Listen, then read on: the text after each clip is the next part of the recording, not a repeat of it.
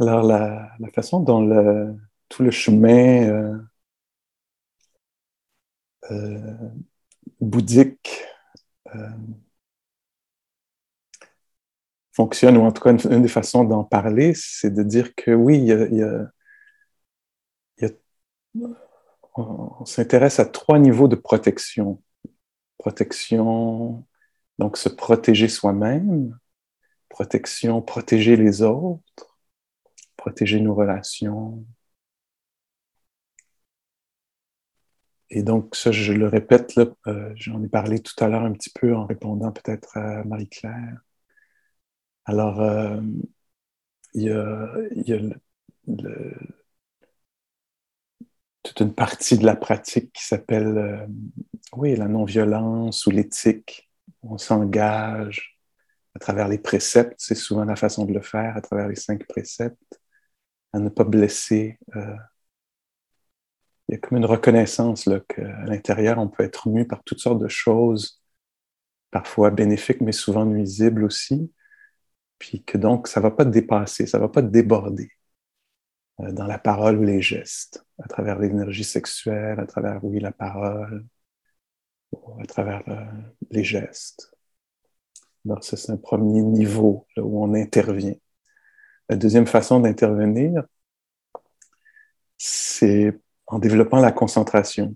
Puis c'est peut-être pour ça qu'en entendant tout ce que je décris ce week-end, que vous dites, ah non, moi, je veux rester avec la, respiration.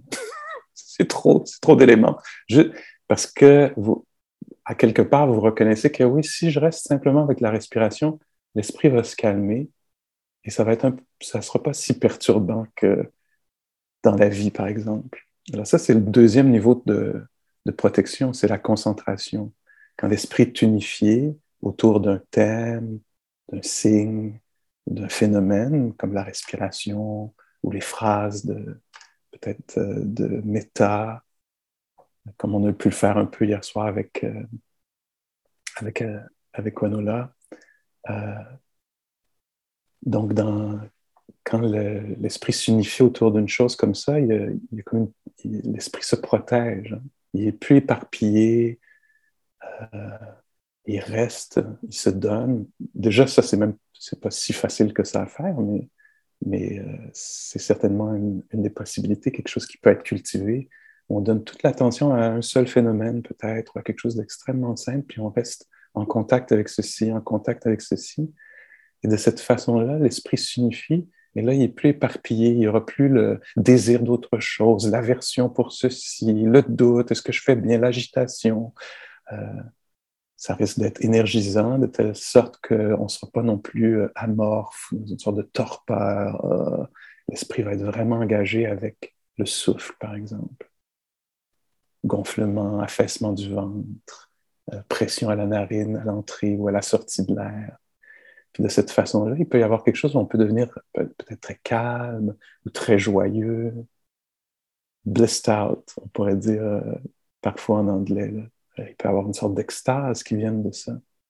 Ça, c'est un deuxième niveau de protection, c'est-à-dire qu'à ce moment-là, on n'est pas mu par toutes sortes de choses troublantes en nous, parce qu'on est juste avec, euh, avec le mantra, par exemple, quelque chose comme ça. Je me rappelle de plusieurs années, j'avais une rupture amoureuse qui était euh, euh, très difficile pour moi. Puis j'étais tellement content d'avoir, euh, euh, entre autres, ce deuxième niveau de protection-là, parce que dans mon désespoir, dans ma, confusion, ma haine de moi-même ou de l'autre, dépendant de quelles 20 minutes on parle, j'arrivais à chaque jour à m'arrêter sur un champ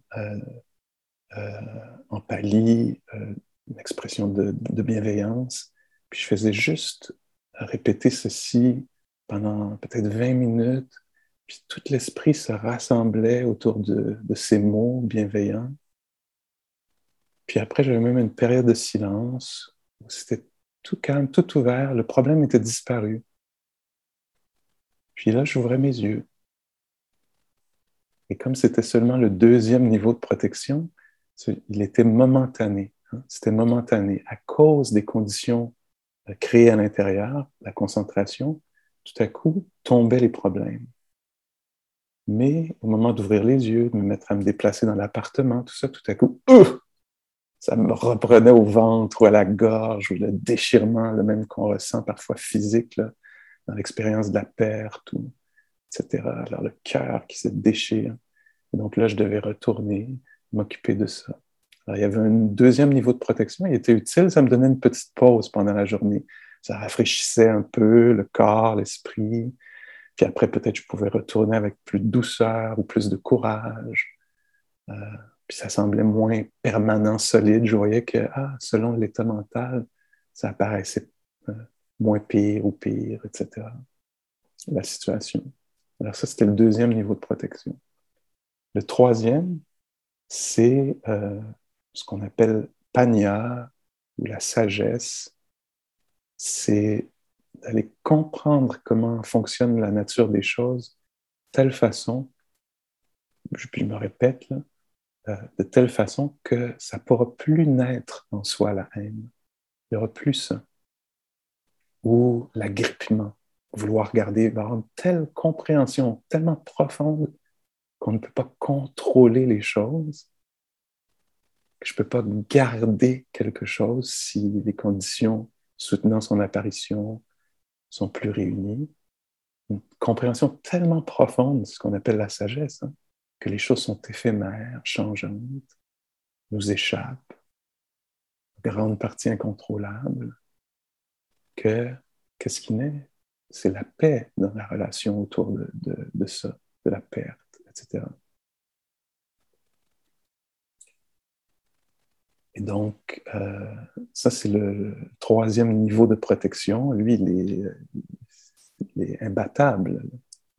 Hein, parce qu'on va au cœur, on va à la source retirer, le, retirer les causes de la confusion, les causes, ce qui cause l'agitation, ce qui cause euh, l'agrippement, etc., la confusion.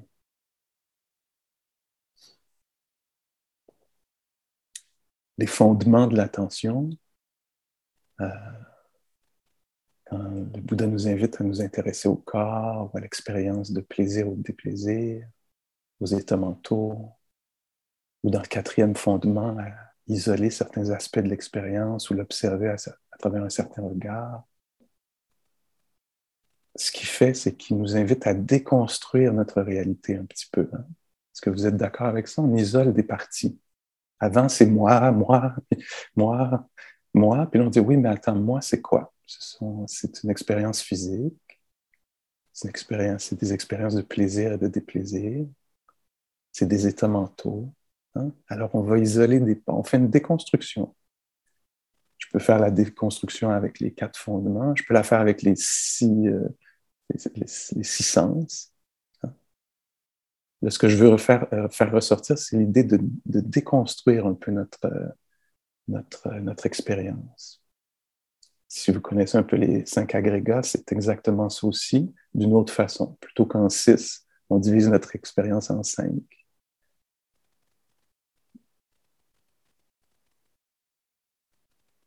Et là, on se met à regarder ça, puis ce qu'on découvre, quand on, les avantages de la déconstruction un peu, c'est que ben, on va découvrir plusieurs choses. On va découvrir que les éléments qu'on a isolés peut-être pour explorer, ils sont pas si personnels que ça. Hein? Picotement, audition, goût, toucher, émotion, peur, agitation, plaisir, déplaisir. Reconnaissez-vous quelque chose là-dedans qu'on a en commun, vous et moi? Et donc, en déconstruisant un petit peu, on sort de, cette perception, fascination, obsession, enfermement du je. Alors tout à coup, ça devient pas telle personne m'a laissé tomber, mais ah, la perte, ah, le déchirement dans le cœur. Oh, désagréable désagréable. On retourne vers quelque chose d'un peu universel, la nature de la réalité.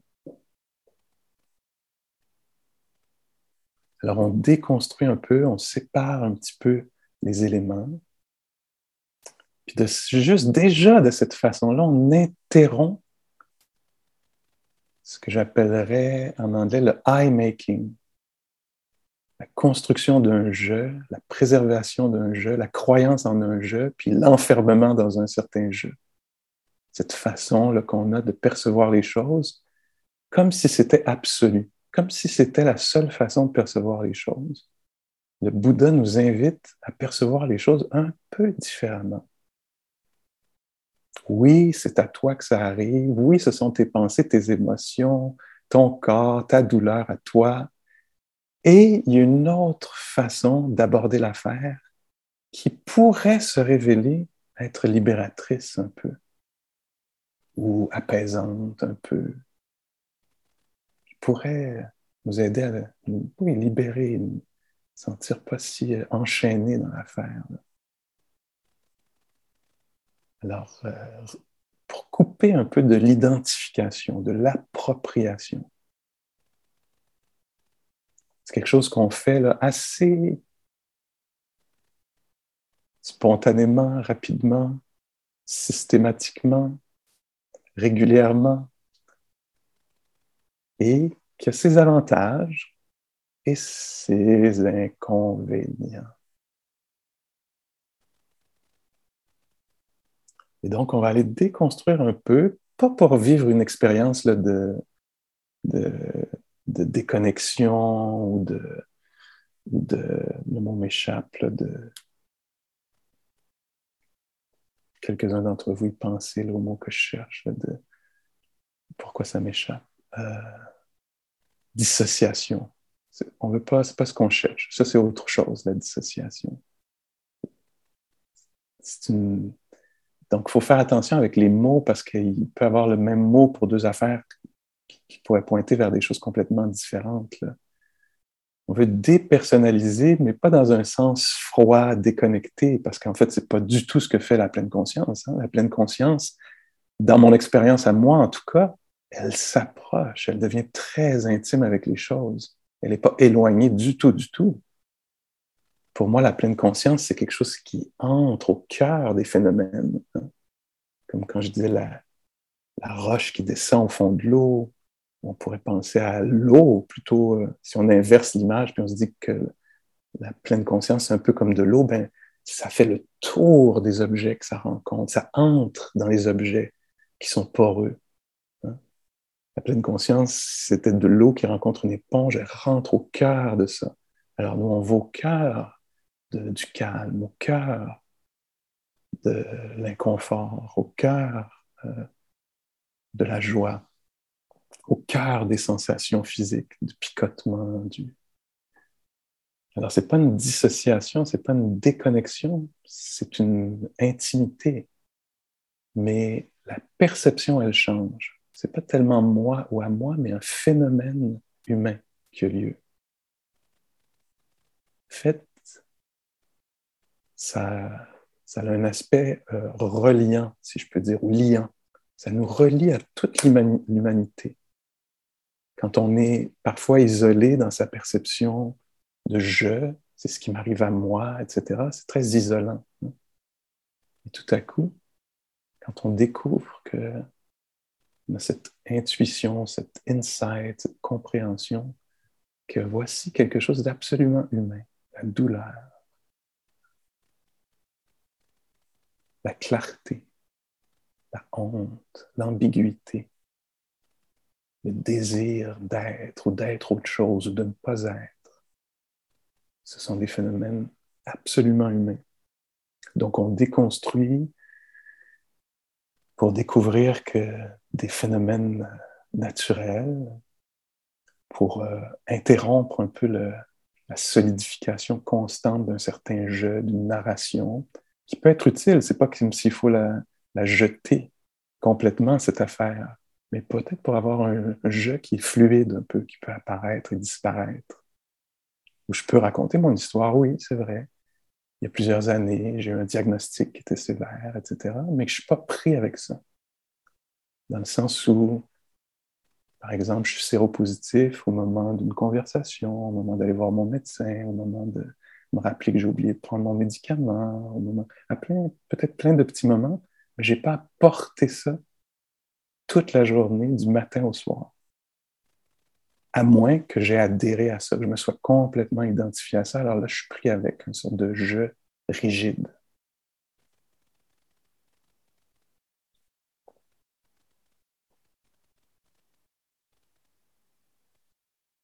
Et donc, on déconstruit pour aller explorer un peu chacun des phénomènes, la nature de chacun des phénomènes.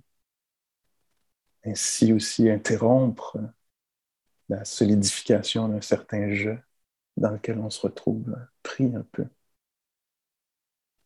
C'est angoissant quand un jeu là, qui semble être absolu, qu'est-ce qui va lui arriver à la mort? C'est très angoissant, ça. Qu'est-ce qu'on va faire avec le jeu s'il continue? C'est un peu embêtant. S'il s'arrête, encore plus embêtant. c'est effrayant. S'il continue, c'est effrayant. S'il s'arrête, c'est effrayant. Ce dont je parle, c'est, là, c'est très profond, et tout cœur des enseignements bouddhistes. Le Bouddha est allé jusqu'à questionner cette conception. C'est comme ça qu'il, en parle, une conception, comment on conçoit le monde. On conçoit un certain jeu, on y adhère, on y croit. Puis avec, comme on dirait chez nous.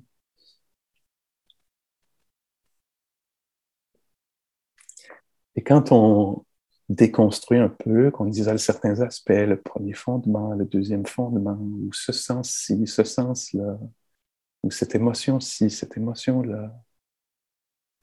Ce qu'on va découvrir, j'ai l'impression que je me répète depuis 15 ans, mais bon, ça fait 2600 ans que le Dharma se répète lui-même. je ne vais pas me gêner pour me répéter encore une fois. Mais ce qu'on va découvrir, c'est que ces différents aspects euh, de notre expérience humaine, euh, quels qu'ils soient, que ce soit le picotement dans un pied, un pas posé, que ce soit une pensée qui traverse l'esprit, ou euh, une attitude arrogante ou, ou dégoût de soi-même, quel, que soit le phénomène qui se produit, un goût, sont entendus, en isolant ces phénomènes-là, on va se rendre compte qu'ils sont. Tadam! Essayez-vous. Oui. Marie-Claire, tu dis quoi? Impermanent, je pense que je lis sur tes lèvres. ouais! Tu as gagné. Euh, alors, on va découvrir que chacun de ces phénomènes-là, quel qu'il soit, est éphémère. Une pensée est éphémère, une sensation est éphémère, une impression est éphémère. La météo est éphémère, intérieure ou extérieure. Et donc, on va voir ça pour nous-mêmes, on va, on, va, on, va, éprouver ça, pour utiliser un, verbe aguenola, j'ai l'impression, je te l'emprunte. Alors, on va éprouver, ressentir ça, vivre ça de façon directe, encore et encore, mais cette fois avec intimité, avec pleine conscience, avec une présence accrue, avec une sensibilité accrue, avec une stabilité accrue. À la fois une sensibilité, on va être plus sensible au phénomène, mais aussi on va être plus, l'esprit va être plus stable, plus capable d'être sensible. Donc là, on va voir en isolant les choses, parce que si j'isole pas, je vais penser que c'est moi qui étais là, c'est moi qui est là, c'est moi qui sera là. Il y a comme une sorte de constance. Mais si j'isole un peu, je vais voir que ah, l'inspiration passe, un son passe, un sentiment, euh, quel qu'il soit, passe. Je vais découvrir ça je vais découvrir que, quels que soient les phénomènes, que j'utilise la méthode des six sens, les cinq agrégats, les sept facteurs de l'éveil, les cinq empêchements, les trois tonalités de plaisir, des plaisirs, neutralité, la respiration, Je me promène un peu là, à travers les fondements de l'attention. Quel que soit le phénomène que j'observe, je vais découvrir qu'il est conditionnel, contingent, qu'il dépend d'autre chose, qu'il co, co, co, co, co, co naît, qu'il naît avec autre chose. Alors, l'émotion qui monte en moi, tout à coup, éphémère, bien sûr, d'un côté, je vais le découvrir, mais l'émotion qui monte en moi tout à coup, en voyant la, vaisselle sale dans l'évier, on voit que c'est conditionnel, hein, que ça prenait l'un pour que l'autre apparaisse. Alors que, les, phénomènes sont, se,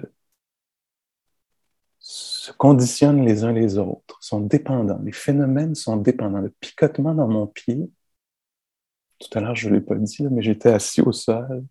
Puis là, c'était le moment de commencer à enseigner. Puis je, venais de déplier mes jambes. Puis tout à coup, il y avait ces fourmillements très intenses. Ben, ce fourmillement très intense-là, il était conditionnel au fait que j'étais assis au sol juste avant. Puis que là, la jambe se dépliait, etc. Et donc, ça a l'air de rien comme ça, que les choses sont conditionnelles. Il y a beaucoup, beaucoup, beaucoup de sagesse à retirer de cette euh, réalisation ou compréhension de la nature conditionnelle des phénomènes.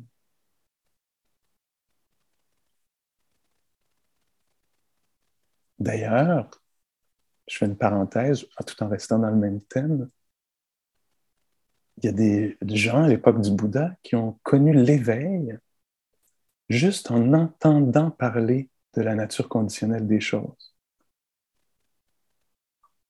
Je pense qu'il y a au moins deux personnes qui ont entendu les mêmes quelques phrases et leur esprit s'est ouvert complètement. Bon, on dit aussi qu'ils avaient fait pas mal de travail spirituel avant, alors, il leur manquait peut-être une petite information là, qui a fait que, tout à coup, l'esprit s'est ouvert et le cœur s'est dégagé. Et là, qu'est-ce qui reste? La joie, la paix, la compassion.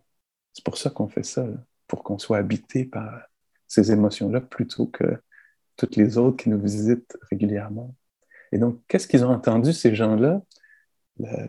L'histoire qui nous parvient 2600 ans plus tard, c'est que toutes les deux, à des moments différents, si je ne me trompe pas, ont demandé à quelqu'un qui, qui pratiquait avec le Bouddha, on dit, qu'est-ce qui enseigne ton maître?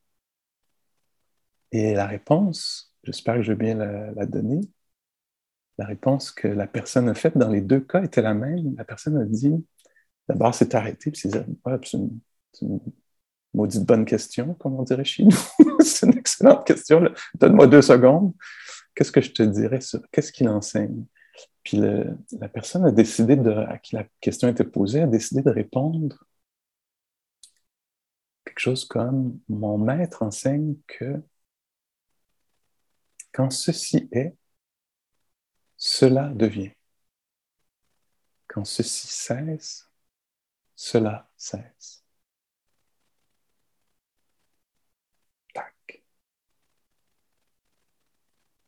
C'est la personne qui posait la question. En entendant ça, son esprit s'est complètement ouvert, a compris tout ce qu'il y avait à comprendre sur la réalité. La nature conditionnelle des choses. Pourquoi c'est si important? Parce que là-dedans, on comprend, si on ne l'avait pas vu juste avant, que les choses, encore une fois, sont éphémères parce qu'elles sont conditionnelles que les conditions vont changer à un moment. pour qu'une chose existe, ça nécessite beaucoup de conditions. Pour que nous, on soit réunis, pour emprunter peut-être des mots de Thich ça prenait le Big Bang. S'il n'y avait pas eu le Big Bang, jusqu'à temps qu'on découvre que c'était pas ça, c'était autre chose, mais disons, prenons la compréhension qu'on a en ce moment des choses. Alors, s'il n'y avait pas eu le Big Bang, nous, on ne serait pas là. Alors, ça nous montre aussi à quel point on a peu de contrôle sur les choses. Hein. Est-ce qu'on peut, vous et moi, gérer le Big Bang du passé pour que quelque chose ait lieu dans le présent ou dans l'avenir? Non. Il y a quelques conditions sur lesquelles on a peut-être de l'emprise. On, on peut peut-être contribuer d'une façon ou d'une autre, mais beaucoup de choses sur lesquelles on n'a pas les conditions. Alors, la fin de la pandémie, c'est absolument conditionnel, de la même façon que le début de la pandémie l'était. Et donc, dans, ces mots-là, quand ceci est, cela devient ou advient. Quand ceci n'est plus, cela disparaît. nous montre qu'on a peu de contrôle, que les choses sont incertaines, qu'on ne sait pas si les conditions vont avoir lieu pour que tel rêve se réalise ou tel scénario catastrophe se réalise. On ne sait pas si ça va avoir lieu ou pas. On ne sait pas exactement ce qui s'en vient, parce que les conditions peuvent changer très vite dans les politiques d'un pays, son économie, euh, etc. Alors, il y a une, nature un peu, un peu, une nature instable des choses. Donc, qu'est-ce qu'on apprend avec cette idée-là de conditionnement, conditionnel, dépendant, contingent? On apprend que les choses sont instables, incertaines. Les choses, j'entends, les émotions. Est-ce que vous savez quelle émotion vous allez vivre lundi? Non. Quelle sensation? Ah ouais, ouais, je sais, je sais très bien. Qu'est-ce que je vais vivre? ben non, on ne sait pas exactement. On ne sait pas. Pour le meilleur et pour le pire, pour, et pour le neutre aussi. Alors, on ne sait pas si ce qui s'en vient va, va nous surprendre d'une façon agréable, heureuse ou non etc. Donc c'est bien de savoir ça. Peut-être au-delà de le savoir, de l'accepter profondément. Ça peut beaucoup apaiser de dire oui, je vais faire un plan, mais c'est possible qu'il manque un peu quelques informations, quelques données qui vont apparaître en cours de route, puis qui vont faire que je vais devoir réajuster. Comment j'envisage les choses, c'est à peu près sûr que ce ne sera pas exactement comme ça.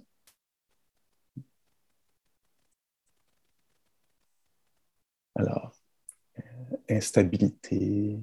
En anglais, il y a un mot que j'aime bien. Il existe en français. On a beaucoup plus de, mots en français qu'ils en ont en anglais, mais, mais euh, en tout cas, parce que je l'ai tellement entendu, unreliable. on ne peut pas compter sur les choses. Absolument. Parce que ce n'est pas dans leur nature d'être stable. Ni la santé, ni l'autre. Puis je dis pas ça en jugeant l'autre, mais l'autre peut changer d'idée, peut oublier, peut avoir le goût d'autre chose, peut être, euh, je sais pas, il peut passer plein, il peut comprendre les choses différemment, etc. Alors on ne peut pas compter sur les choses. Ça a l'air d'une mauvaise nouvelle. Parlons de dissonance cognitive. Non, mais moi, c'est pas ça que je m'attendais, c'est pas ça que je veux de la vie. Et donc, dans ce contact intime-là, il y a la possibilité non seulement de comprendre, mais d'accepter, parce que comprendre puis ne pas accepter, ça, ça va être très douloureux. Mais comprendre profondément, puis accepter que ce soit comme ça, ça, ça peut être très libérateur. Ah. Mon ami et collègue euh, Anushka Fernando Poulet, que j'adore, j'adore les enseignements aussi, comme à peu près tous mes collègues d'ailleurs. J'aime beaucoup entendre le dharma à travers la voix, une autre, voix, la, la, voix des gens, leur expérience personnelle, c'est tellement beau. Mais Anushka, quand elle en parle, je lui emprunte. Mais, euh, quand elle se prépare à donner cet enseignement-là, souvent, elle, vient et puis elle amène des fourchettes, quelques fourchettes ou quelques cuillères ou quelque chose comme ça. Puis là, elle dit, imaginons-nous un, enfant. Alors, l'enfant euh, euh, veut que la, cuillère reste ici. Alors, il prend la cuillère, il la met là, comme ça. Puis là, là il est confus. Mais, pourquoi j'ai mis la cuillère là? Elle, pas... Donc, il essaye à nouveau. Il essaye, il met la, cuillère là. Là, il se choque, il change, etc. On remet la cuillère, tout ça, jusqu'à ce qu'à un moment, ils comprennent que, ah, un ustensile ne peut pas rester au milieu de l'espace comme ça, ça fonctionne pas exactement. Oui, mais moi, je veux! non, c'est pas exactement comme ça. Puis là, tout à coup, quand il y a une compréhension de la nature des choses, ça relâche les fausses attentes qu'on peut avoir à propos de la réalité. Hein? Tout à coup, on devient en paix, on dit Ah oui, ça peut pas tenir comme ça au milieu de rien, comme ça. Ah, les choses sont instables, dépendantes. On ne peut pas compter sur les choses. Alors là, la colère que je vis en ce moment, le désappointement que je vis, peut-être que c'était dû à une mauvaise compréhension des choses. Peut-être que ce n'est pas la chose qui me déçoit autant que ce que j'avais projeté sur elle, ou la situation, ou le moment, ou la personne. Est-ce que vous me suivez? Je m'attendais, moi, j'exigeais, ou je m'attendais, ou je rêvais, ou j'espérais une stabilité là-dedans. Puis là, je découvre que ça offre pas ça. Ce serait un peu mal placé d'être en colère contre la chose quand c'est pas dans sa nature de m'offrir cette stabilité-là. Ah!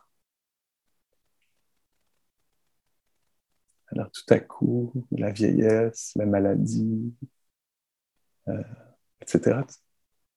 Ah oui, il y a, ça vient avec ça. La mort,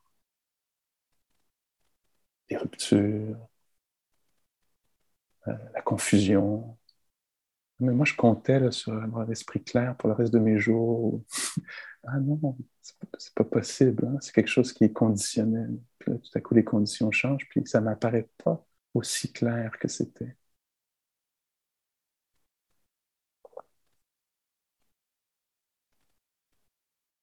Donc, l'autre chose qu'on découvre aussi à cause de, la conditionnalité ou la nature conditionnelle des choses, c'est qu'elles n'arriveront pas à me satisfaire, ni les choses, ni les gens. Aucun phénomène ne pourra me satisfaire de façon durable ou absolue. Parce que même si la chose en moi, à l'extérieur de moi, ne change pas en ce moment, elle pourrait changer. Et déjà ça, ça crée une légère angoisse chez moi. Tu ne me quittes pas, mais tu pourrais me quitter. Tu es vivant, mais tu pourrais mourir. Tu es en santé, mais tu pourrais tomber malade. Tu es d'accord avec moi, mais tu pourrais ne pas l'être. Tu me vois comme quelqu'un d'extraordinaire, mais est-ce que ça va durer au-delà de notre première rencontre?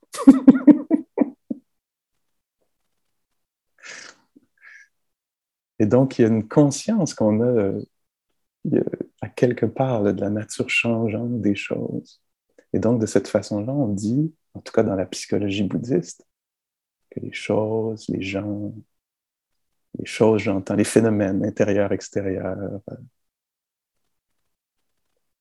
on ne peut pas absolument compter euh, dessus, puis ils n'ont pas la capacité de toute façon de nous satisfaire complètement. Être conscient de ça, encore une fois, sans l'acceptation, ça va être dur. La vie me déçoit énormément en ce moment. I want my money back.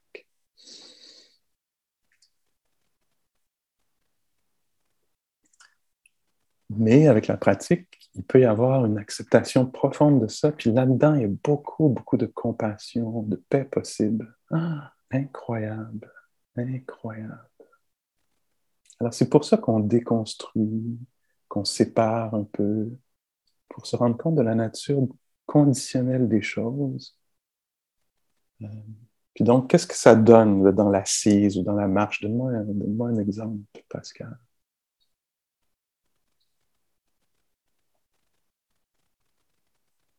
Ben, l'exemple qui me vient à l'esprit maintenant, je ne sais pas si ça va être un bon lien ou ça va être. Euh,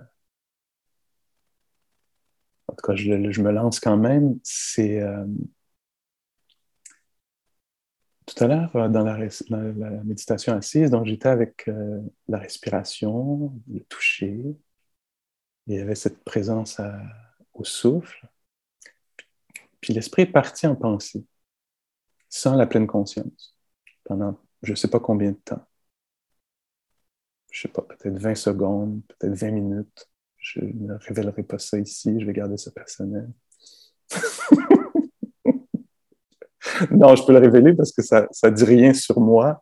Ça, dit surtout des choses sur les conditionnements et la nature instable des choses. Non, non, mais je suis parti peut-être, je sais pas, peut-être une minute sur quelque chose. Je me rappelle même pas exactement c'est quoi, mais il y a eu un moment d'éveil. Hein. Il y a eu un moment où tout à coup la pleine conscience est revenue. Et là, donc, j'ai été conscient rétroactivement, on pourrait dire que il y avait que ce qui était connu, c'était le, sixième sens, l'esprit, hein, les pensées. Et, dans ce moment-là aussi, la respiration est réapparue à l'avant-plan. Et ce que ça m'a permis de comprendre dans ce moment-là, c'est pas la première fois que je le vois, mais quand même, à nouveau, c'était cette découverte-là que je peux pas appeler ça moi, la respiration, parce que pendant que moi j'étais parti ailleurs, ça continuait. Est-ce que vous me suivez un peu? Là, je mets des mots dessus, ça devient un peu conceptuel, mais, mais tout à coup, il y avait Ah, mais le corps a sa propre vie si je mets des mots dessus.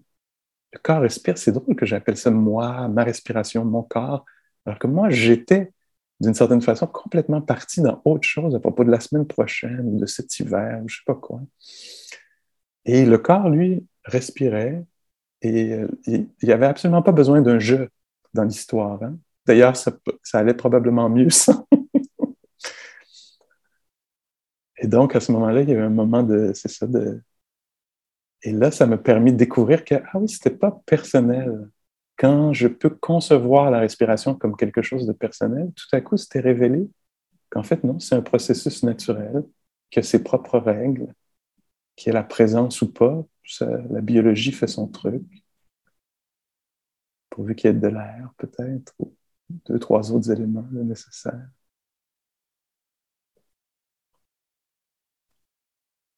Alors, si on pourrait dire c'est un petit insight, un petit, un petit tout à coup, qu'est-ce que ça veut qu'est-ce que je veux dire par là? C'est que ma perception était altérée pendant une seconde. Je vois, j'ai vu que la respiration était son propre truc. Puis ça m'a permis de voir qu'avant, je pensais que c'était moi. C'était moi, c'était à moi. Je l'avais perçu, conçu comme ceci puis que c'était un petit peu erroné. Si je le vois de façon absolue, que c'est absolument ma respiration, puis à moi pour toujours, puis non, c'était un phénomène physique, qui a ses propres règles. Ah, voilà. Puis un jour, ben, qui va s'arrêter. Ça ne m'appartient pas exactement. On peut dire oui que ça m'appartient, on pourrait dire dans une perception plus conventionnelle, mais d'une manière absolue, c'est pas ma respiration, c'est le corps qui respire.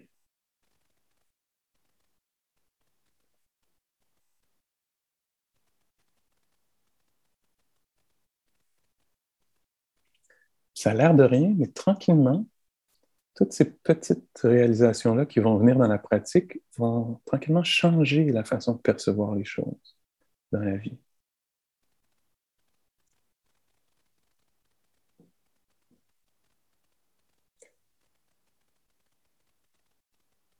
j'en parlais euh, cette semaine avec un autre groupe, mais quelqu'un rappelait ça, que je trouvais que c'était excellent. Il y a peut-être un lien là aussi pour, que ça me vienne à l'esprit, peut-être pas, mais il y a un moment où quelqu'un vient vers le Bouddha et se met à l'engueuler. T'es comme ci, t'es comme ça, tu comprends rien, t'es une merde, en pali, ce qui sonne beaucoup mieux que mais en tout cas, abus verbal. Comme ça, le Bouddha reste là, écoute la personne, ne fait rien. Et il y a quelqu'un qui est témoin de ça. Et euh, le Bouddha ne fait rien. Finalement, la personne, après avoir déversé tout son fiel, euh, il ne semble pas y avoir beaucoup de réactions, il ne se passe rien. La, personne se retourne et part. Et là, la personne qui était témoin dit au Bouddha, mais vous n'avez rien fait, vous n'avez rien dit. Et le Bouddha dit, euh, si quelqu'un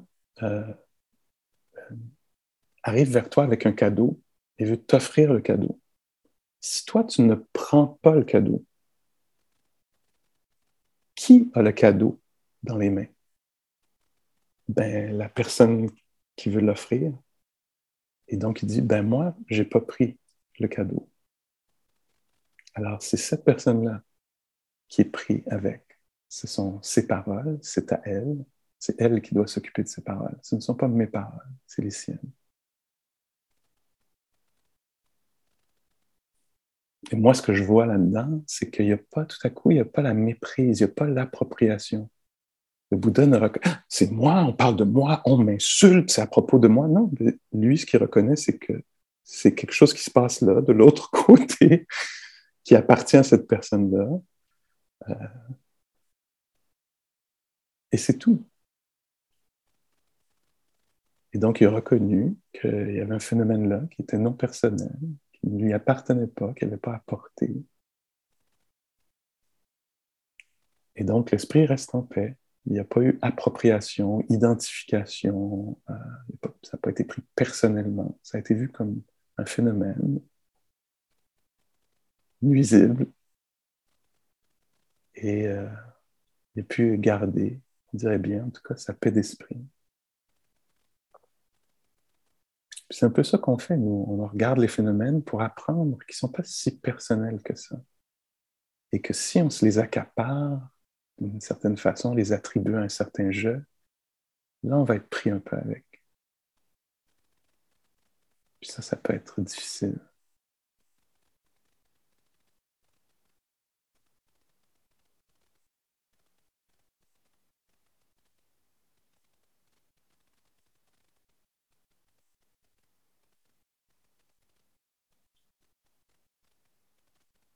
Alors, on s'intéresse au corps. Pas le corps comme l'idée du corps. Ça, c'est quelque chose de... C'est un concept. C'est une idée. Ça, c'est solide, c'est permanent, inchangeant. Mais la pleine conscience, elle s'intéresse à l'expérience. L'expérience, elle, elle est dynamique. Elle est changeante. Ça picote, ça, c'est en expansion, en contraction. Il n'y a pas un moment où il y a un corps arrêté. Ça n'existe pas, c'est jamais arrivé. Sauf dans l'esprit. Sauf dans l'esprit, mon corps est trop comme ceci, trop comme cela, ou c'est le mien depuis le début et le même. Mais dans la réalité, euh, quand on s'y intéresse, en dehors des idées sur le corps, c'est quelque chose qui est en transformation constante. On peut le sentir directement ce qu'on appelle vipassana, l'intuition, la, rencontre avec le réel, avec une attention de qualité. Alors on va découvrir que parfois c'est contracté, parfois c'est décontracté, parfois c'est tendu, parfois c'est en mouvement comme ça, parfois c'est juste en mouvement comme ça de l'intérieur. Les plaisirs qu'on voudrait aussi solidifier bon, quand telle personne va enfin voir ceci chez moi, tout va bien aller. Ou quand je vais enfin obtenir ceci, ce diplôme, cet appartement, quand ça, etc., tout va être réglé. le plaisir, quand on s'y attarde, on s'y approche, on approche, le déplaisir, on voit que c'est incroyablement fluctuant qu'au milieu du déplaisir, il peut, euh, au milieu du plaisir, il peut y avoir du déplaisir dès qu'on veut garder la chose. Tout à coup, le plaisir peut disparaître en, une seconde. Même si le, le chocolat lui-même ne disparaît pas. La culpabilité, elle, peut faire qu'on n'arrivera pas à apprécier les dernières bouchées. Alors, même le chocolat belge est instable.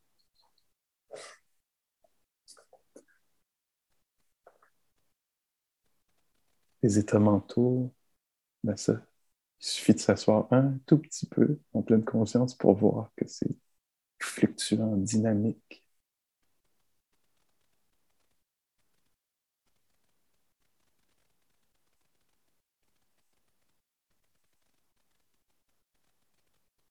De savoir profondément que les états mentaux sont changeants, ça peut être très libérateur, ça peut être apaisant. Ah oui, en ce moment, ça a l'air très décourageant. Je sais que c'est une apparition. Ça apparaît comme ceci. Puis oups, déjà, il y a la compassion, déjà la tendresse pour soi-même. On est déjà rendu ailleurs.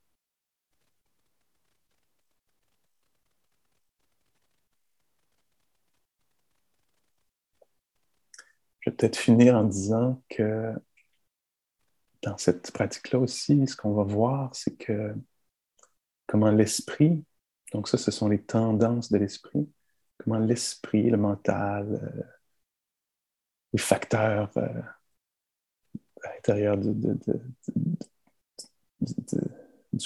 corps, du cerveau, du cœur, ce qui, ce, qui, construit la réalité, qui, la, qui la perçoit, la comprend, l'interprète, etc.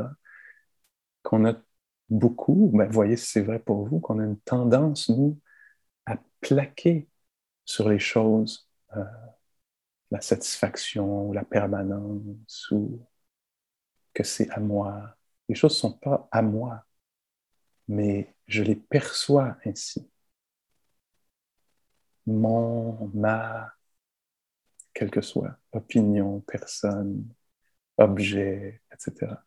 C'est pas, c'est pas dans l'objet lui-même, c'est dans la perception, ce qu'on appelle une tendance, la tendance à s'approprier, où je n'ai pas et je veux obtenir. Je n'aurai jamais cette chose-là, ne serait jamais vraiment à moi, elle va rester plus instable que ça.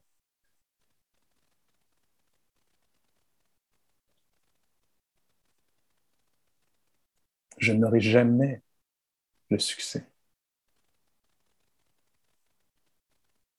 Parce qu'il il peut m'échapper à n'importe quel moment, même au moment où je mets la main dessus, ma peur de le perdre vient de me, faire que je n'y ai pas accès. La joie de succès, peut-être. C'est beaucoup trop instable pour s'approprier ou s'identifier à ceci. Ou tout autre phénomène.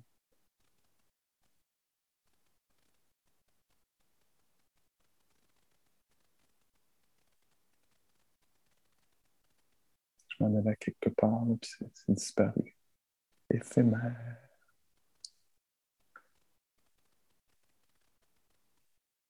Ah oui, c'est ça. Donc, excusez-moi, on projette sur les choses la satisfaction, la permanence, le à moi ou pas à moi. Le, monde n'est pas exactement fait comme ça. Il est conçu comme ça, il est perçu comme ça, il est interprété comme ça, mais ce n'est pas exactement dans sa nature d'appartenir ou de ne pas appartenir à quelqu'un.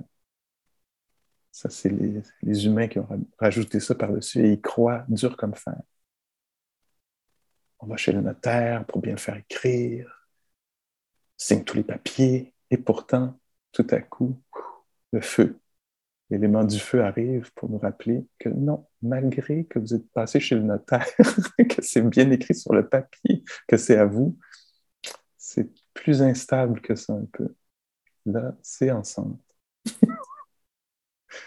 je rigole, c'est triste, mais je l'utilise comme une image, pas comme une histoire, euh, comme quelque chose qui vous arrive personnellement.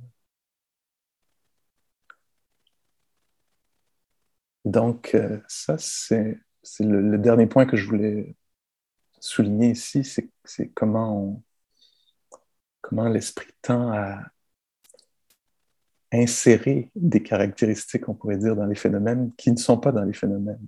Pourtant, on pense qu'on qu'ils viennent des phénomènes. Me suivez-vous un peu?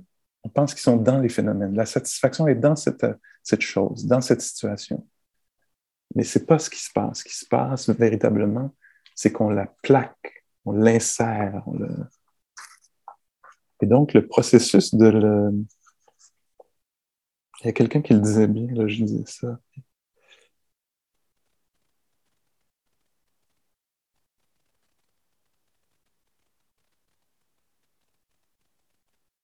Alors la personne, je vais le traduire, la, c'est ce que je disais, la personne, euh, la personne ne voit pas ce qui existe véritablement. Elle, insère une image dans les choses. Euh, et voit les choses à travers le fantasme plutôt qu'à travers la réalité. Quelque chose comme ça un peu. Puis quand on parle de la pratique de la méditation, on dit cultivating, entre autres, dans, ici, cultivating beneficial cognition. Alors, je, le traduis librement, on pratique, on, développe, on cultive une perception plus euh, appropriée des choses, plus juste des choses. Donc, on prête attention aux choses pour voir qu'elles sont conditionnelles, impermanentes, changeantes, n'ont pas la capacité de satisfaire, pour pouvoir dégager le cœur. Alors, tout ce qui se passe dans les quatre fondements, c'est le Bouddha qui met en place des choses pour qu'on puisse voir ceci. Je pense qu'on peut résumer ça comme ça. En nous invitant à être attentifs au corps, aux expériences de plaisir, des plaisirs, de neutralité, aux états mentaux, euh, en le faisant à travers les six sens ou les cinq agrégats ou d'une autre façon. Euh, il nous invite à aller au-delà de, au-delà de euh, l'éthique, où on, se dit, tiens, je ne vais pas, je vais pas blesser, je ne vais pas laisser mes compréhensions nuisibles atteindre l'autre, je vais me protéger, protéger l'autre de cette façon-là. On va aller au-delà de la concentration qui fait que tout à coup, il n'y a plus de problème, il y a juste la joie d'être avec le souffle, par exemple, qui arrive quand il y a la concentration. On va aller au-delà de tout ça pour aller voir comment on plaque sur les choses de la stabilité quand elles ne peuvent pas l'offrir, pour dégager le cœur à travers les quatre fondements de l'attention, c'est ce qui nous invite à faire de différentes façons. Et quel est le résultat de ça?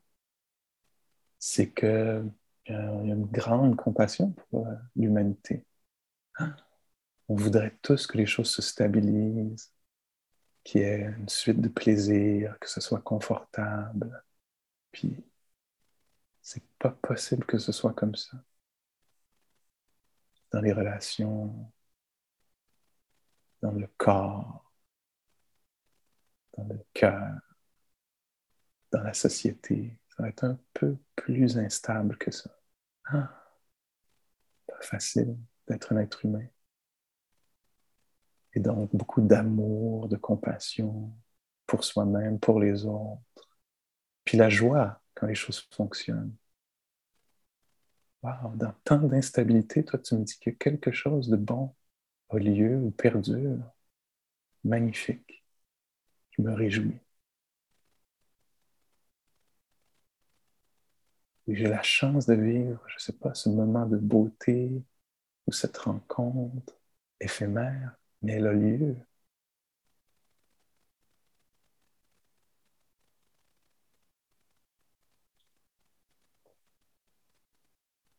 Et quand le Bouddha perd ses deux meilleurs amis,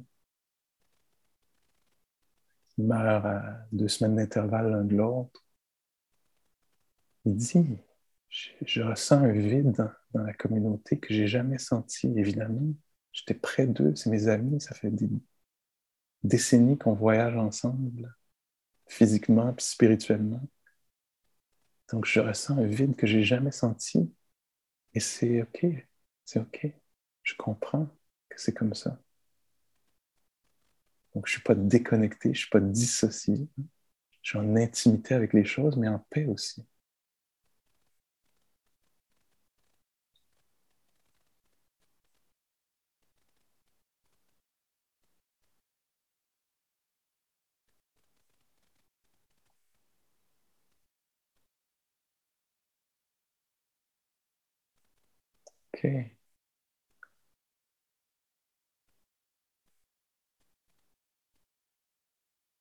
Alors j'espère que là-dedans, il y a quelque chose qui fait sens, ou vous touche, ou ressort de toute l'affaire, ou vous intrigue assez pour aller voir davantage, ou vous aide à comprendre un aspect de votre vie ou de votre histoire. Ah oui, ça m'aide à comprendre ça. Bien. Ce serait l'idée du partage.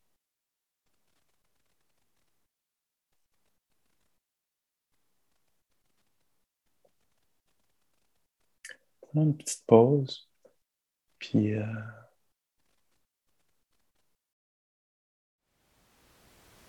Thank you for listening.